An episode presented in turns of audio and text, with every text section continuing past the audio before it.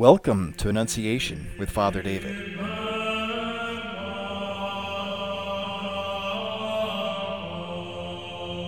Father David is the priest at Annunciation Greek Orthodox Church in Decatur, Illinois, where every week people are connected to the ancient wisdom of Orthodox Christianity.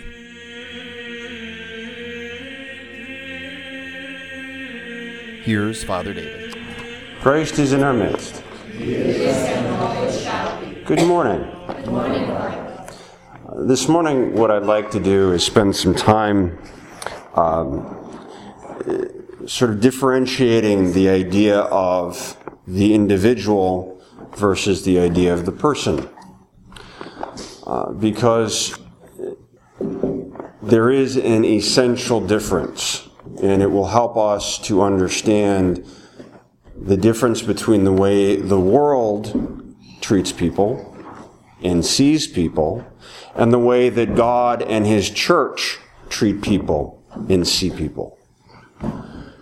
And in today's gospel pericope, we have the world personified by the rich man and Christ and his church personified by Abraham. And then we have Lazarus, who is seen as an individual by the rich man and who is seen as a person by Abraham. And the difference between an individual and a person is all about relationships, specifically a relationship with God, who is a personal God, who exists in three persons, who strives and sacrifices so that we might be in relationship with Him. And because God sent us his only begotten Son to go to the cross to save everyone.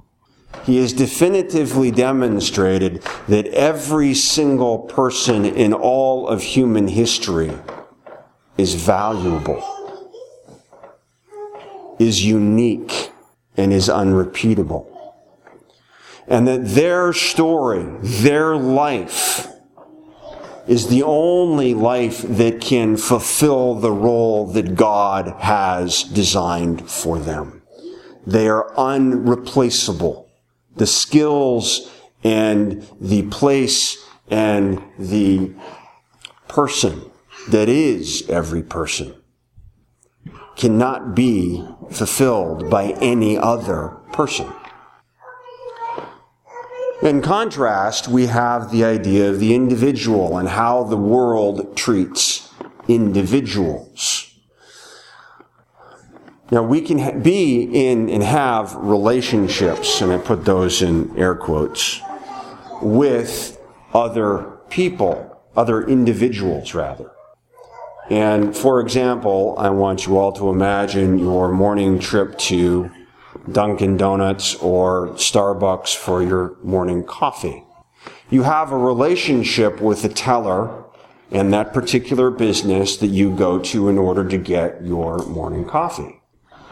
However, according to Starbucks and Dunkin' Donuts, it does not matter whether it is you or someone else who hands over the, what is it, three, four, five dollars for that cup of coffee as long as someone is there paying for that coffee.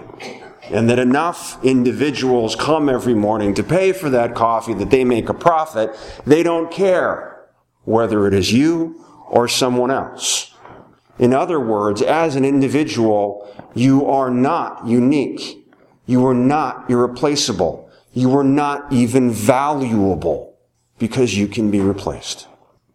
And we can see this in terms of business models. We can see this in terms of governments. We can see this in terms of business.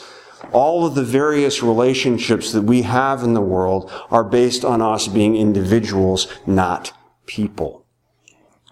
And we see this in the rich man. He does not see Lazarus as valuable. He's just that guy that's on my front step who wants to eat my food. And the only way that I find anyone important is whether or not they can give me money so that I can sit in luxury and eat the sumptuous food that I am able to eat. In contrast, Abraham sees Lazarus as valuable, as unique, as unreputable, because the angels come and retrieve him when he dies, and he is brought into the bosom of Abraham in love. And when the rich man then suddenly finds himself in the flame, and he's for the first time in his life a little bit uncomfortable, even then, he does not see Lazarus as a person, but he sees him rather as an individual that can, can come and bring him some comfort while he burns in the flames. Abraham, could you please send Lazarus to give me a drink of water because I'm thirsty? Abraham, could you please send Lazarus to go, go tell my five brothers about God and about what will happen to them if they don't, if they follow my example. He does not see Lazarus as valuable except as a tool in order to get what he wants. And this is verified by the fact that Abraham refuses to send Lazarus.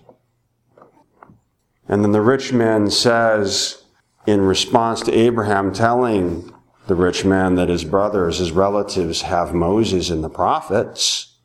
Well, that's not enough. You need to send them somebody who's risen from the dead, you know, so that they understand. And Abraham says, if they do not hear Moses and the prophets, neither will they be convinced if someone should rise from the dead. And indeed, we see this reality in the resurrection of Christ, that there are those who refuse to accept the reality of the, our risen Lord. And the reason is because they see other people not as people, but as individuals. They are not in true relationship with them. They are not in relationship with God. See, this rich man knew Moses and he knew the prophets, but he treated them as individuals. He didn't listen to them. He wasn't in relationship with them. He wasn't in relationship with the God that they proclaimed. And so therefore he was incapable of seeing Lazarus as anything but a doorstop. If he knew Moses, if he knew the prophets, he would know the personal God that created him. He would know that God himself saw him as invaluable. And we would understand that that value is confirmed on the cross. That God sees and wants everyone to be saved. So much so that he gave us his only begotten Son.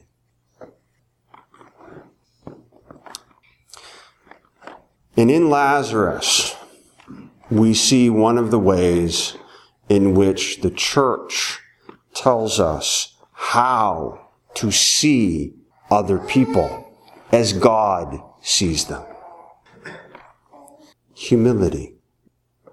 In today's epistle, we hear of Paul begging God to take away this thorn from his side.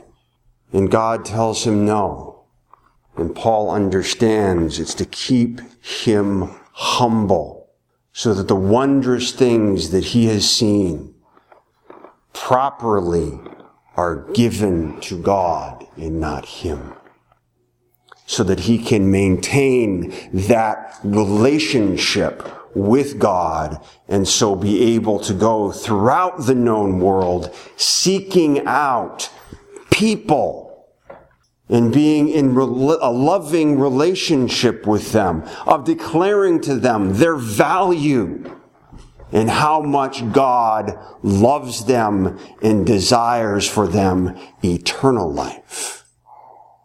And so we too need to follow in the footsteps of Lazarus and Paul.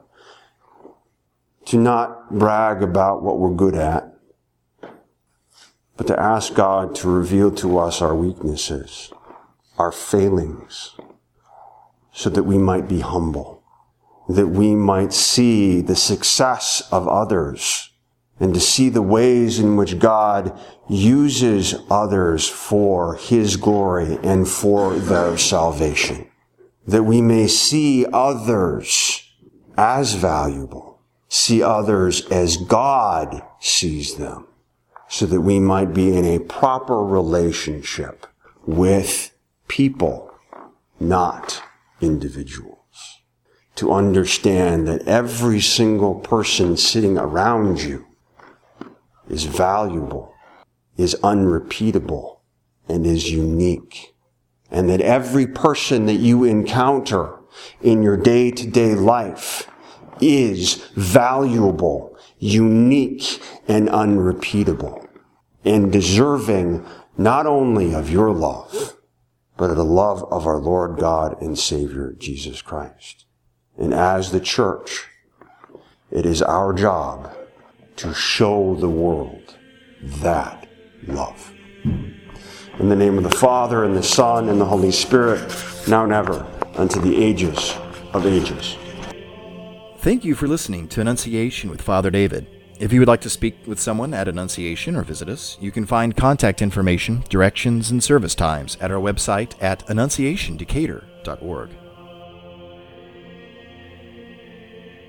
The chant at the beginning and end of this podcast is the Byzantine hymn, Kontakion of the Mother of God, sung by Cappella Romana. For more information, go to their website at cappellaromana.org.